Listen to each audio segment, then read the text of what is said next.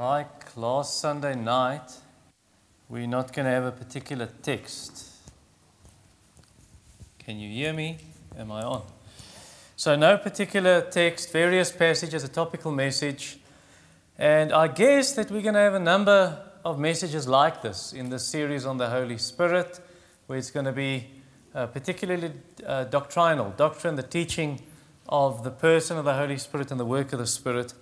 And if you did not hear last Sunday night's message on who is the Holy Spirit, I strongly want to encourage you to either read it on the blog, it's in Afrikaans, or you can listen to the audio or watch the video in English. So, tonight, then, the Holy Spirit, His glory. And God willing, next week, I'll preach on the Holy Spirit, our Creator. Let's go to the Lord in prayer. Great God and Father of our Lord Jesus Christ, Lord Jesus, the Lord of glory, the God of majesty, Holy Spirit, the eternal one, the everlasting Spirit of the living God, equal to the Father and the Son. We worship you, triune God. Glory and praise and honor belong to you in all your beauty and splendor. And we pray that you would this evening speak with us. In Jesus' name, Amen. Now, when you hear that word glory, that's not a word we commonly use in everyday language. I actually checked the word online on Oxford Languages. And then you've seen that I use this every week uh, when I do my sermon prep. What's the English for this word? What's the Afrikaans for this word, and so on. And then it showed it shows you um, different usages of that word. And I checked the word glory, and then if you scroll down, you can actually sh- uh, click show more. And then it says the use of the word in the English language. Then it shows the word glory in 1800s on a graph. And it starts at the top, and then uh, 1850. 1900 goes down, and then it 1950, it's very low, and where we are today, the word glory is not really used outside of um, Christianity, Christian circles. So, what do we mean when we speak of uh, glory or the glory of the Holy Spirit? What do you see? When I do my sermon prep, and especially coming week, I'm going to type out the sermon. This sermon is just sermon notes, short notes, but I type it out for the blog in the week to come. And then I always look for a picture. So, what, well, actually, I do it beforehand because I send it to Umati. Uh, what do you see when you see the word glory? What picture would you choose? Maybe a sunset, beautiful sunset, maybe brilliant light, uh, maybe majestic mountains. What does the Bible mean when it uses the word glory? Actually, when the Bible uses that word glory, it speaks of the visible manifestation of God, uh, of God's attributes, who He is. It speaks of um, the visible revelation of God, when God reveals Himself and shows Himself in all His beauty and majesty and splendor and holiness. So, so actually, you can say the glory of God is God's holiness put on display. Now, the Father, the Son, and the Holy Spirit share the same glory. Last Sunday evening, I quoted some verses to you. For instance, in the book of Acts, in chapter 7, we read of the God of glory. And then we find in Ephesians 1, verse 17, the Father of glory. 1 Corinthians 2, verse 8, the Lord of glory who was crucified. Or James 2, verse 1, Jesus, the Lord of glory. 1 Peter 4, verse 14, the Spirit of glory. So the Holy Spirit shares the glory of the Father and the Son. Now, you know as well as I do that the Bible says God shares his glory with no one. Isaiah 48 11. So, if he shares his glory with the Spirit, who is the Holy Spirit? Now, when we speak of the glory of the Spirit, the theme, his glory, remember the Holy Spirit is invisible. He's a spirit. So, how do we speak of the visible manifestation of His beauty and holiness and splendor? Uh, the Bible actually does this by using different illustrations or word pictures to depict the Holy Spirit. So the first word picture is, or maybe, maybe before I get there, maybe you can help me. Name some pictures in the Bible that is used of the Spirit fire, dove, oil, water, wind, and there's one more because there's six. Pardon? Okay, the sword of the Spirit is the Bible, the Word. Okay, one more, I'll get to that. Okay, so the first one then, water. I remember a, a, a girl, a woman, who went to a worship service with us once. And as, I don't know if you remember this, Didi, she said she was in a strange church, and in that church there were some weird things, and I wasn't there, so I don't know. But she said, and then they sang the song about the Holy Spirit who's like a river. And the Bible doesn't even illustrate the Holy Spirit as a river. Actually, the Bible does. Um, so we got examples of that where the Lord Jesus Christ says at the Feast of Tabernacles in John chapter 7, verse 2, the Huttefees. So it's the Feast of Tabernacles. The Israelites are celebrating. God brought them through the desert. They lived in tents. And He brought water from the rock and so at this feast, the feast would last seven days. You can le- read it in Leviticus 23. Then the, one of the priests would go in Jerusalem to the pool of Siloam, and he would take a golden pitcher, a golden flask, and he would scoop water and then go to the temple, to the altar where they brought the sacrifices, and he would pour the water there at the foot of the altar. And the people would be reminded God gave us water from the rock when we went through the desert. And then they would remember Isaiah chapter 12, um, verse 3 and 4. Let me just get there. Isaiah 12, 3 and 4. With joy you will draw water from the wells of salvation. And you will say in that day, Give thanks to the Lord, call upon his name, make known his deeds among the peoples, proclaim that his name is exalted. So praise the Lord. The wells of salvation are open. And so they would actually think about the Messiah the special one of God who would come and he would conquer their enemies and he would brought life he would bring to them life overflowing like water life in abundance now jesus at that feast jesus stands up on the last day of the feast and he cries out with a loud voice and what does he say if anyone is thirsty let him come to me and drink and streams or rivers of water will flow from his inside, from his heart. Jesus was saying, I am that Messiah. I am the rock who gave you water in the desert. 1 Corinthians 10, verse 4. Christ was that rock. John 4, verse 14. Come and drink, he said to the woman at the well, and fountains of living water will bubble from the inside. So Jesus is the one who gives that living water. Jesus is the one from his buckets. He will scoop water and streams will come from his buckets. Number, Numbers 24, verse 7, which is a prophecy about the Messiah. Now, Jesus gives the living water, but what is that living water? The Holy Spirit. Jesus says so. In the next verse, he says, John writes, and this he said about the Holy Spirit. John 7, verse 39. And so the Spirit now comes and the Spirit brings uh, this water. Now, why water, Rolf? Why does he use water? What's the point? What does water do for us? Cleanses, what else? Quenches your thirst. It refreshes you.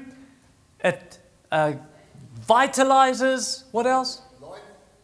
Life, life. You can't live without water.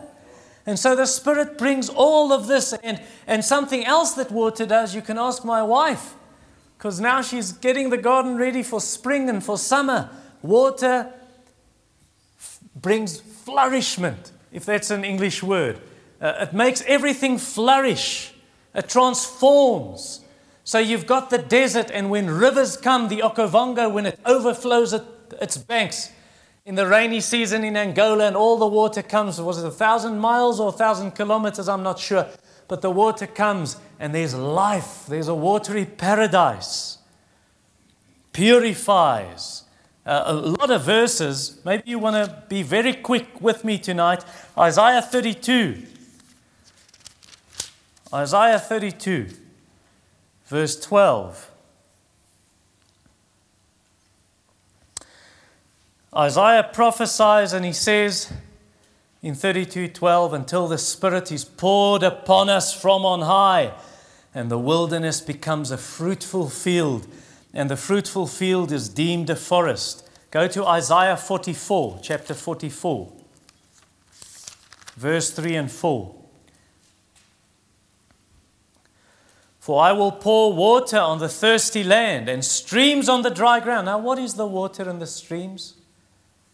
I will pour my spirit upon your offspring and my blessings on your descendants.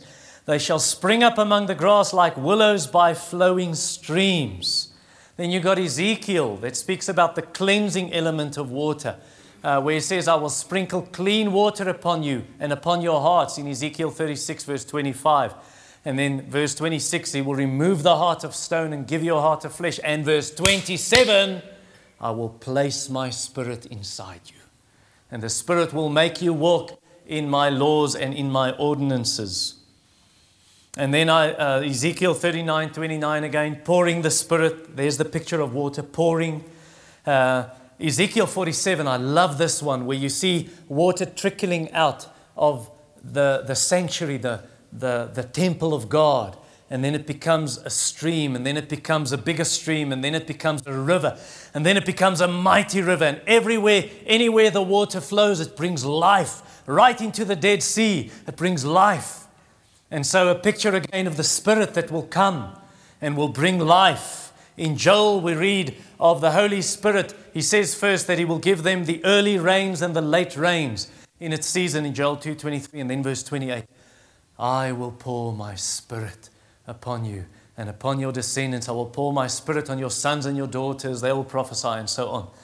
Uh, in John 3, there you've got another picture of water. If you are not born of water and the Spirit, it's not talking about baptism. Baptism pictures that, but water and the Spirit is the spiritual cleansing that the Spirit bring, brings. Born of water and the Spirit, you will not enter the kingdom. And then John 7:39, I, I referred to earlier where the Spirit, Jesus referred to the Spirit when he spoke of these rivers of water flowing from us. Again, in the book of Acts, where Jesus says that on the day of uh, Pentecost, but before that, he says, Wait in Jerusalem, you will be baptized with the Spirit. That's a spiritual baptism, and he uses the word baptize, water again, cleansing. Uh, in Acts 2:33, Jesus, uh, Peter is preaching, and he said, Christ has poured his Spirit upon us. The Spirit the promise he has received from the Father. And then 1 Corinthians 12, love this one, verse 13, where he says, We have all been baptized in the Spirit, and we have drunk of the Spirit. Ons drink van die Gees. Like you drink water and it, and it quenches the, the thirst and it, it cleanses your system. And even in heaven, this is wonderful to think of this. Even in heaven, you will be filled with the Holy Spirit forever. The Spirit will lead you so you can live a perfect and sinless life. In 1 Corinthians 15, verse 44, he speaks of we will have a spiritual body. It doesn't mean a body you can do this to, and it's see through. A spiritual body there is the same word he uses in Galatians 6, where he says, Those who are spiritual should help the brother who has fallen into sin. Spiritual there means controlled and led by the Spirit. You'll have a body that is always led by the Spirit, and forever you will drink of the streams of life, which obviously refers to the Spirit Himself that invigorates, that vitalizes, that refreshes and quenches and gives life. Revelation 7, verse 17 the shepherd, Jesus, who is our, our shepherd, he will lead us to streams of living water. Revelation 21, the same where it says, All who thirst, come and drink from this fountain, this river of life. Revelation 22, you've got the throne of the Father and the Son. And what flows from the throne? A river of life, bright and clear as crystal. And, and that river gives life to all in the New Jerusalem. Should we wait until then before we drink from this river? from the crystal fountain? No, already you can drink by faith in Jesus Christ. The Spirit and the bride say, Come. And let everyone who hears say, Come. And let everyone who wants come and drink from the water of life freely. Revelation 22 17. Isaiah 55 also. Come and drink of the water of life. It's free. And we find this in Christ. And then once you've, once you've drunk of that water in Christ, uh, the Spirit coming and giving life, once that has happened, what's the next step? What's the next thing you do once you've been saved? You publicly announce that and confess that by baptism, because baptism now pictures this washing, this cleansing. That's why we don't baptize people in sand. We baptize them in water. To say water cleanses, it's a picture of the, the baptism of the Spirit and of uh, the new birth. It actually says so in Titus chapter 3, verse 5 and 6. Uh, the Afrikaans speaks of the bad van die wedergeboorte. Okay, it's a picture of, of the new birth uh, when we are baptized in water. Titus uh, 3, verse 5 and 6. it speaks of Christ saving us, and it says, uh, middle of verse 5, by the washing of regeneration and renewal of the Holy Spirit, whom He poured out on us richly through Jesus Christ. So there's the picture of pouring again, washing, a bath, taking a bath. And so that we picture in baptism in Acts 10 when the Holy Spirit comes upon the Gentiles, Cornelius and his family. Then it says, Peter says, These people have, have the, the Spirit has been poured out on them. Now, who can stop them from being baptized with water? So now you picture that. And then the next step, once you've confessed that publicly, the next step is now you keep on drinking of the Spirit through His Word. Uh, Ephesians 5 speaks of, speaks of not getting drunk with wine, but being filled with the Holy Spirit. And we shared, I shared that in the Veritas class on Tuesday, where it's parallel to Colossians 3 that let the Word of Christ dwell in you richly. So being cleansed and, and drinking, drinking through the word of the life of the Spirit. Uh, in Psalm 1, we know the psalm where it says that the righteous person, the blessed man, he meditates on the law of the Lord, on the word of God, day and night. And that man is like a tree planted by streams of water, and he bears fruit. And the leaves are always green, bears fruit in a season, it says uh, in, in Psalm, maybe you want to page to this one, Psalm 36, very quickly. Psalm 36. In Afrikaans, it's going to be verse 9 and 10. In the English, it will be verse 8 and 9. Psalm 36, English, verse 8 and 9. Speaks of God's people, his children. And then it says, they feast on the abundance of your house. You give them drink from the river of your delights. Isn't that beautiful? And I think also if we can picture the Holy Spirit as the one who's the river of life. Drink from the river of your, delights, for with you is the fountain of life. In your light do we see the light. So drink of the Spirit. And then there's a next step. So it's not only the new life and then picturing it in baptism and confessing it and then keep on drinking from the word. But you drink so much from this river of the Spirit through the word that now it starts filling and filling and filling and filling. And eventually, what happens? The heart bursts and rivers of life flow from the inside. John 7, verse 38. And everywhere that river goes, what happens? brings life, and you start influencing people you work with, your family, colleagues, children at school, neighbors, wherever you go. Second picture is breath. Some of you said wind. Wind and breath go together. Breath and wind. Uh, you know this hymn, many of you. Breathe on me, breath of God. Fill me with life anew, that I may love what thou dost love and do what thou wouldst do. And that's very biblical to speak of the Holy Spirit as breath. Actually, the Hebrew word for spirit and the Greek word for spirit means breath and wind and spirit.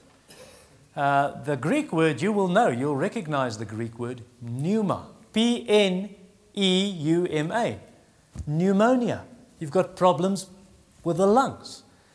So that's a biblical illustration. So the Holy Spirit to the believer is like oxygen to the lungs. And you've got this, for instance, for instance, in John 20, verse 22. Jesus, after the resurrection, breathes on the disciples. He blows on them. And he says, Receive the Holy Spirit. So, he, what, is, what does breath do for us? Yes, gives life. What else?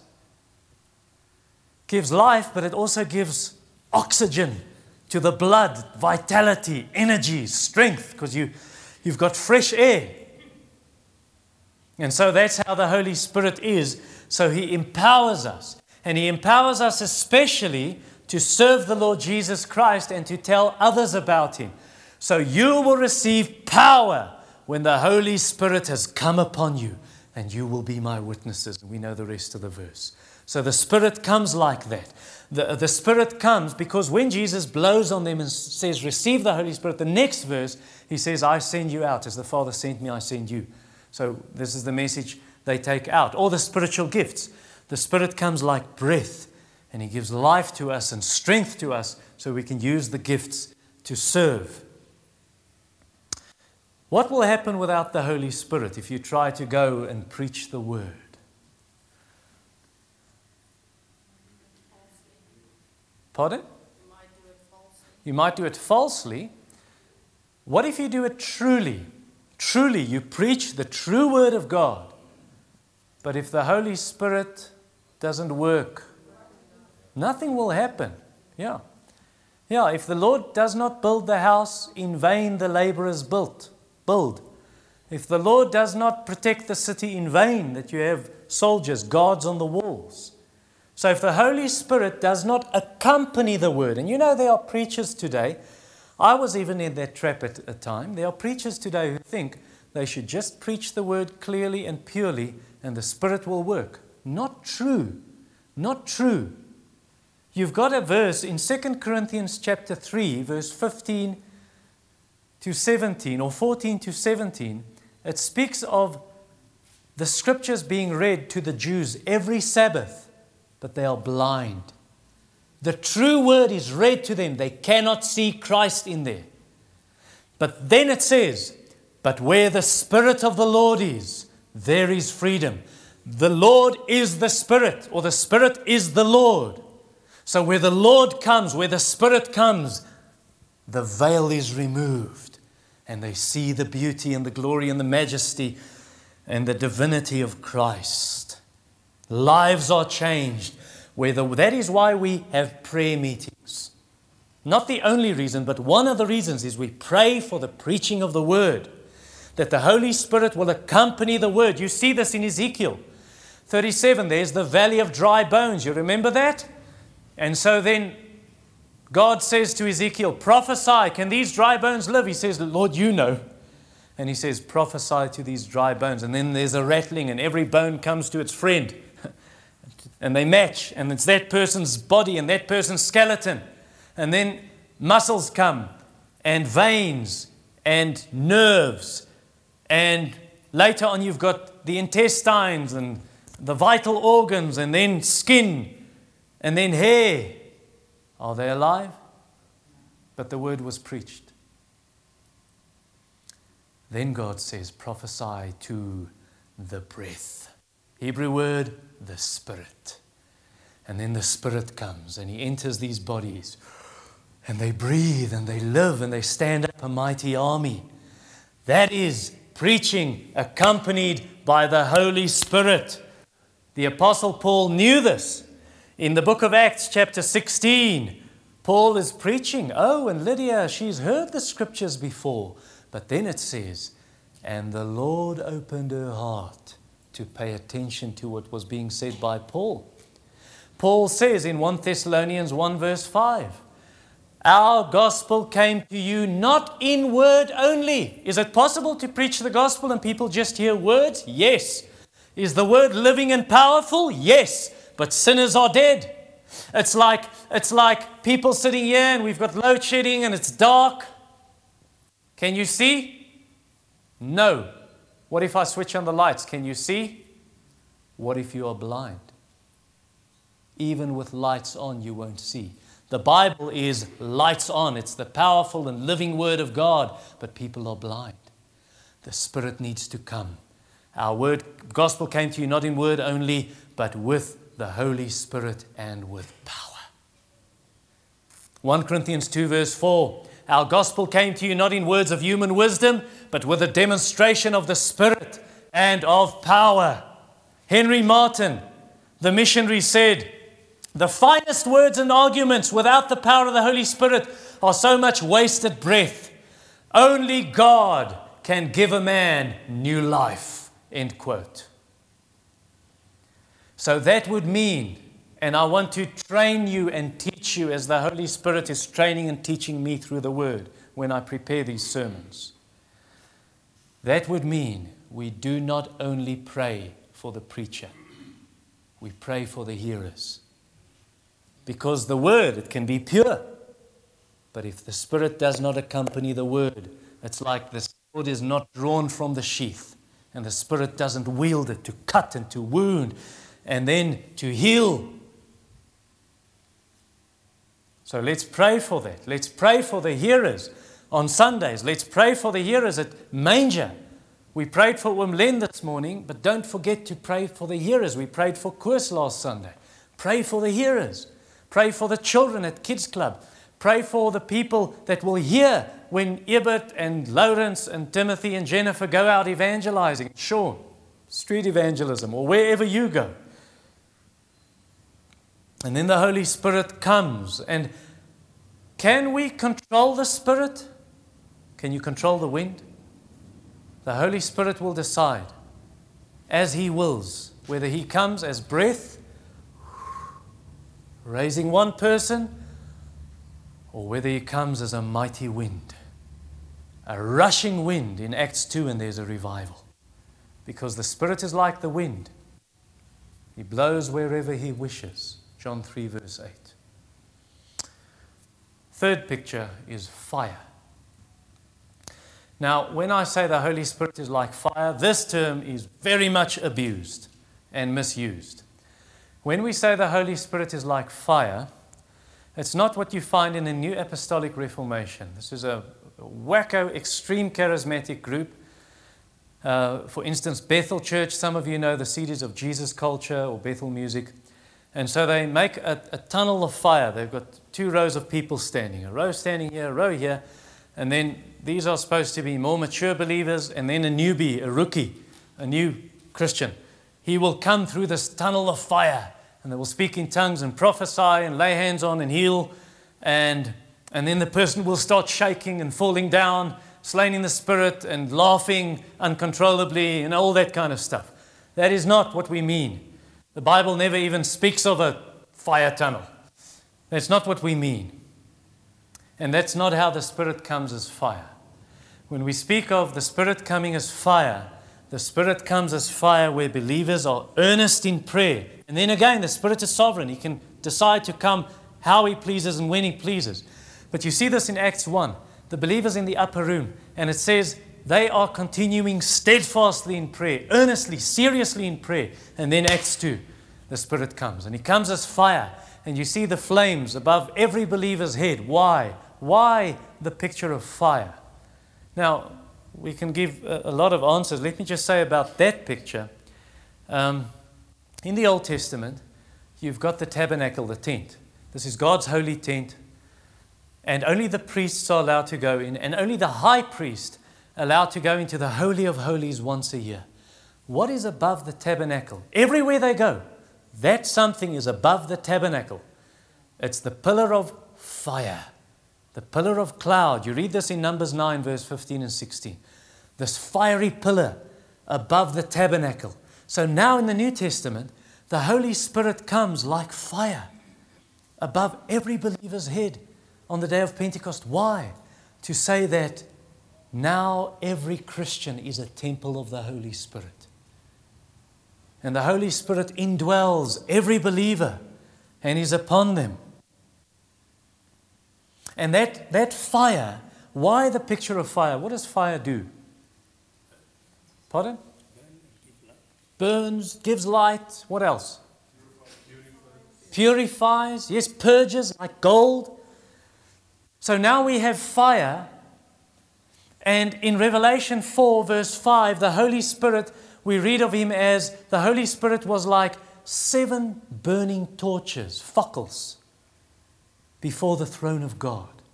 But then in Revelation 1, you read of the seven churches, and they are like seven candlesticks, lampstands. So it's the Holy Spirit. He ignites the church. He's like fire. And so now we burn and we shine the light to the world. Jesus said that in Matthew 5. Let your light so shine before men that they may see your good works and glorify your Father who is in heaven. And so the Spirit comes in that way. We call upon the Spirit now and we pray to Him in Acts 4, and the Spirit comes, the place where they are praying together is shaken, and they all go out and speak the word of God with boldness. The light spreads, and the light shines to unbelievers, to the world. And some of us sitting here tonight, your flame is very small. It's become weaker. It, it burnt stronger maybe a few weeks or months ago, or last year, or some years ago. And now it's like the flame has died down. It's not dead yet, and Jesus won't allow it to die. But things aren't quite right. And maybe the reason is because you've quenched the flame. You've, you did this.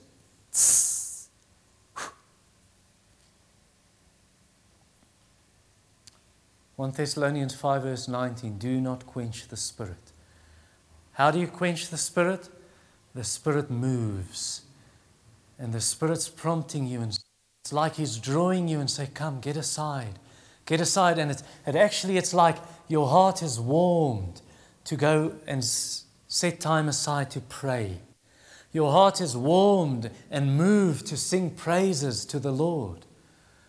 Your heart is moved with love to Christ and obeying Him, serving Him. Your heart is moved to step aside and meditate on the scriptures and think over the Word of God. But then you, you don't respond. You say, No, no, I don't have time for that now. Quenching the flame. And so you need to confess that to the Lord tonight if that's you. Say, Lord, I quench the flame. I've quenched the Spirit. Please forgive me and please help me. And then the Spirit will help you. And how you get that done again is first to confess, and second, now to go back to the Scriptures and pray over them and meditate and spend time in prayer and obey. And the Spirit, now it's like 2 Timothy 1 verse 6 fan into flame the gift that is in you. Fan into flame. Start serving again. Start your quiet time again. Pick it up again. Start your prayer times again. Fan it into flame. Boil with zeal for the Lord. This, and obey, especially obey, because the God gives His Holy Spirit to those who obey Him. Acts chapter 5 and verse 32.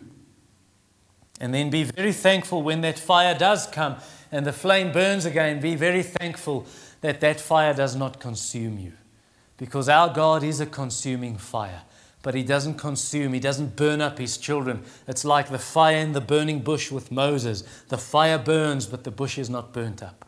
And so the fire burns in us, but we are not burnt up. What does that fire do? The fire purges, the fire purifies, it refines. That fire removes the dross from our gold and silver the impurities. And so he burns that away. You put into the fire of trials by the Spirit, and then he cleanses. Jesus puts you in the fire like silver. He refines you, it says in Malachi 3, verse 2 and 3. And so burns away, burns away, makes you more and more like Christ. You know how they do that with silver. You've seen the WhatsApps go around where the silversmith, and Charles, you will have to help us if this is true, that the silversmith purifies and purifies and purifies the silver until he sees his reflection in the silver. And then he knows it's pure. And so the Lord does that with us through trials till he sees his reflection in us, the image of Christ restored in us. And we are pure. Isaiah chapter 4, verse 4, I just want to read to you. Isaiah 4, verse 4.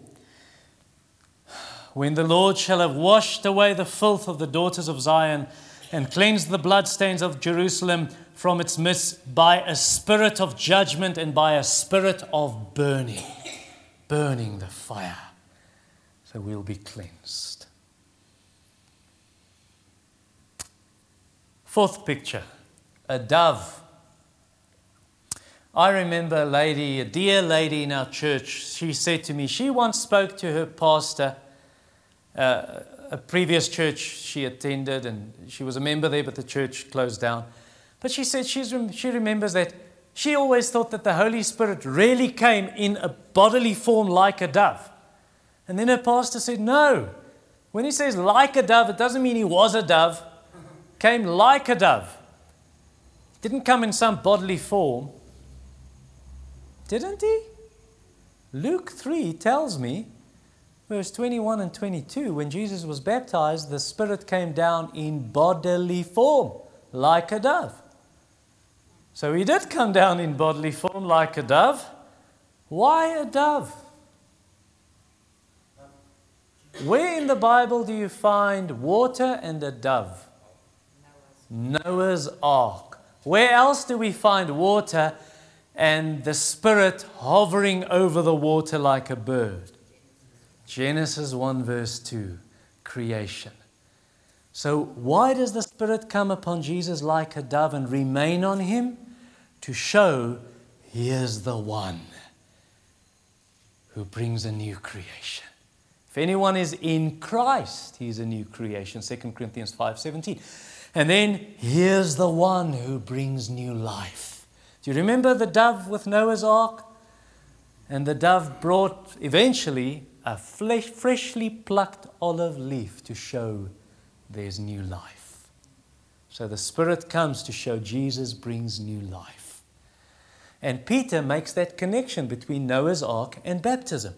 1 Peter 3, verse 20 and 21 speaks of Noah's ark, and people were saved when the flood came.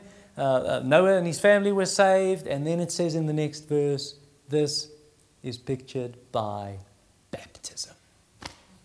Wonderful. This picture of the Spirit as a dove. I have to ask you this question tonight. I do not have a choice. Do you have this new life that the Spirit brings? Have you been made a new creature? And it's very easy to say yes. But how will you know you're a new person? You will know that because you're not that old person you used to be anymore. You love obedience. You hate sin. It grieves you. You've repented of sin. Not only sorry about the consequences of sin and the guilty feelings, but you hate sin because it grieves God. It grieves the Spirit. It dishonors Christ. You love obedience. That's how you show your love to Jesus. If you love me, you will obey my commandments, said Jesus. You fear God. And if you very sincerely pray, I want to repent, I want to trust in the Lord Jesus, please send your spirit. Then the Holy Spirit will come. How do I know that? If you pray sincerely and you trust in Christ truly, the Spirit will come because He's like a dove and a dove, in the New Testament especially, pictures sincerity, purity, uprightness, righteousness. Jesus told the disciples, I'm sending you as, as lambs in the midst of wolves. Be innocent as doves. And the Spirit will then come to you as a dove. That picture, if you seek Him with an upright heart, He desires truth in the inward part. Do not take your Holy Spirit from me, David prayed. Lord, create in me a clean heart. And then later on, he said, um, a, a, broken spirit and a contrite heart, O God, you will not despise. So if you come with true humility and uprightness, the Spirit will come and bring that new life. Picture five. Number five, oil. Now, the ladies here, I know nothing about oil, all your funny oils you use and anti aging cream and oils and beauty oils and wonderful. Uh, women are interesting creatures. but wonderful. Uh, oil soothes. And that's, that's what we find in the Bible also. Oil was used as medicine, and oil was used to soothe wounds. Like you remember the Good Samaritan, and there's the guy beaten up, half dead, and then the Samaritan comes, and what does he do to the wounds? Oil and wine, alcohol to kill the germs, and then oil to soothe and to comfort and to heal, olive oil. And so the Holy Spirit is like oil. He comes to soothe the wounds made maybe by the trials and sufferings of this life, and maybe suffering for Jesus, but also the wounds made by our own sin. In Isaiah chapter 1, verse 6, God says about Israel, the whole head is sick and the body is sick. And then he sends, and the wounds have not been soothed with oil. There's no healing. And Jeremiah says that. Jeremiah says, Oh, all this trouble, my wound is incurable. Is there no balm in Gilead? Is there no oil to just come and comfort these wounds caused by suffering and by hurt? But the Holy Spirit is that oil for the believer. God binds up their wounds, He heals the brokenhearted, says Psalm 147, verse 3. I've seen that happen, obviously in my own life, but I've seen it with church members over many years of ministry here and short years in Nelspruit. But I've seen that where people have been deeply wounded by sin, by their own sin. And then they have sorrow and remorse and they repent of their sin. And I've seen that, that oil come and the Spirit come and bring soothing and comfort and the love of the Spirit and the joy of the Spirit and the peace, the great grace of God's Spirit. He's called the Spirit of grace in Hebrews 10:29, and he soothes. And then obviously the, the, the refreshment of oil. Um, I told you about my fresh to death. I don't know how this works. I can preach about chocolate, and then next week people will bring me chocolate. I can preach about beard oil, and next week someone will say, Here's some beard oil. I don't use it, I don't have a beard. So I got a new one cedar wood. Oh, the other one was, was fresh peppermint, fresh to death. and so, so oil refreshes. And so the Spirit comes like oil, and the Holy Spirit refreshes and He gives us strength. You see that in the Old Testament. Who, who was anointed with oil in the Old Testament? Priests, prophets, priests, and kings. And I've got verses here for all of them. And so they were anointed with oil as a picture to say, just like this oil runs down and there's perfume and it's a sweet savor, a sweet aroma, but also that refreshment is a picture of the Spirit who now refreshes this person and gives him strength and empowers that prophet, priest, or king for service. And so you get that, for example, with David. It's actually written that way. 1 Samuel 16, verse 13. Samuel poured the oil on David's head, and the Holy Spirit rushed upon David. And so David's now empowered for his office as king. And in the New Testament, who's anointed with oil? Well, in the New Testament, the oil of the Spirit comes upon Jesus. Jesus, with his baptism, the Spirit comes upon him. And the Spirit is actually called oil in Hebrews 1, verse 9. And that comes from Psalm 45. But where it says, God has anointed you, the Father speaking to the Son, with oil of gladness beyond your companions.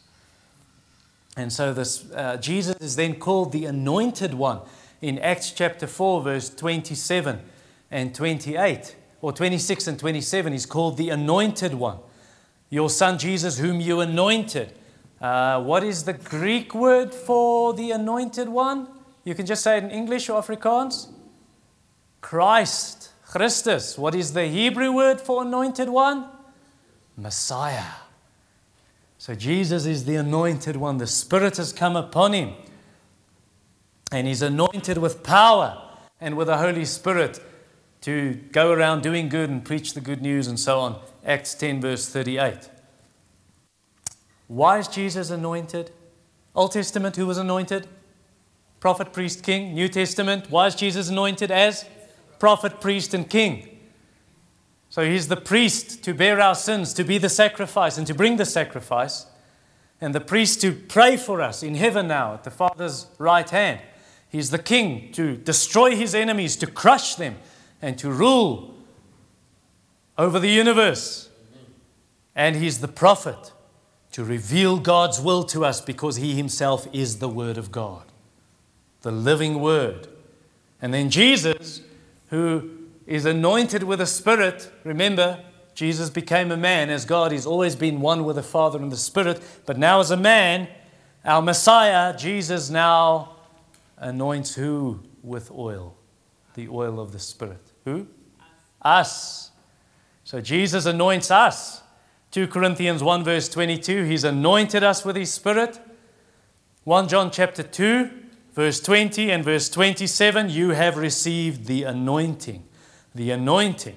And that speaks of the Spirit who is now upon believers. So we've been anointed with fresh oil, the oil of the Holy Spirit. The, the picture you find in Psalm 133 where the high priest, the oil was poured upon his head and it runs down this perfumed oil and it runs down his beard, Aaron's beard, right onto the collar of his robes. And the picture is of our high priest, finally, Jesus. And he receives the Spirit He's anointed with the oil of the Spirit, and it flows from the head to the body. Who's the body? The church. And so he anoints us with his Holy Spirit as prophet, priest, and king. So, as prophets, we've been anointed with the Spirit. Acts 2, verse 17. I will pour my Spirit upon your sons and your daughters, they shall prophesy, and so on as prophets now too, be filled with the Spirit, empowered, and you will be, will be my witnesses. And so now we share about the Lord Jesus Christ. Anointed as kings, we will rule and reign with Christ on his throne. It says in Revelation 3, verse 21 To those who conquer, I will let them sit with me on my throne. And so we rule with Christ over our enemies, the spiritual armor, the armor of God, and we can fight against the enemy and withstand his temptation. And anointed as priests. Oh, I thought only the priest in the Roman Catholic Church is the priest. No, he's not, he's not a priest. All believers are priests. We read in 1 Peter 2, verse 5 and verse 9. We're a royal priesthood and we now bring spiritual sacrifices like prayer and sharing with one another and singing praises to God. Hebrews 13, verse 15 and 16, and a number of other verses. May I ask you, and may I answer my question to myself? I sent a voice note to Tannie Elise in the week, and Didi heard me sending it. I just, because she hasn't been well with health, on and off, and viplank. And so Didi said, Send that voice note to yourself. Forward it to yourself. And I didn't understand. What does she mean? Forward that to yourself? And I'm trying to say, but how? This is my phone. And actually, she means listen to what you say to others, follow the counsel. I don't know if you feel tired, because that's what I mean. I feel a bit, my villa is picky pop. I feel a bit tired, and maybe you do, spiritually. It feels like I'm just tired. What do we need? fresh to death. We need a fresh anointing of the oil of the Spirit. And I prayed for that in this week. When I prepared this, I stepped aside. I walked up and down behind the curtains on the stage because my study is there. And I prayed, Lord, give me a fresh anointing. Psalm 92, verse, uh, the heading says a song for the Sabbath, then verse 10, verse 11 in the Afrikaans. Yes, Pour fresh oil upon me. Give me that fresh anointing of the Holy Spirit and invigorate me again. Luke 11, verse 13. How much more will your Father in heaven not give the Holy Spirit to those who ask? Last picture, number six. What was it? A seal and a guarantee. A seal. A seal. Now, in, in, in, the, in biblical times, you would s- place a seal upon a slave. They would actually burn them with a hot iron. Revelation 7, verse 3, where it speaks of God's people, and He seals them upon their forehead. Seal. And then married people would have a seal. I have one. Yeah. In, in, in, the Old Testament, you wouldn't wear it on your finger, you would wear it around your arm, your wrist perhaps, or around your neck. Song of Solomon 8, verse 6 Set me as a seal upon your arm or around your neck to show that he's my bride or that person belongs to me. And then also, where else would you use a seal? You'd use a seal as a ring on wax or on clay. So the king would put his seal to show this is genuine. It's really from the king. Esther chapter 3, verse 12. So now we come to the New Testament and we speak of the Holy Spirit as a seal. Where does the Holy Spirit come as a seal? He comes as a seal on Jesus. John 6, verse 27. The Father has set his seal on Christ to show that is the genuine Messiah. That is really the Messiah.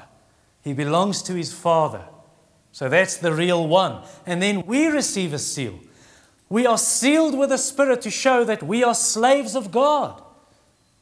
Now, slave in the good sense, it's not a heavy yoke, it's a light burden. We follow Jesus and we delight to do his will.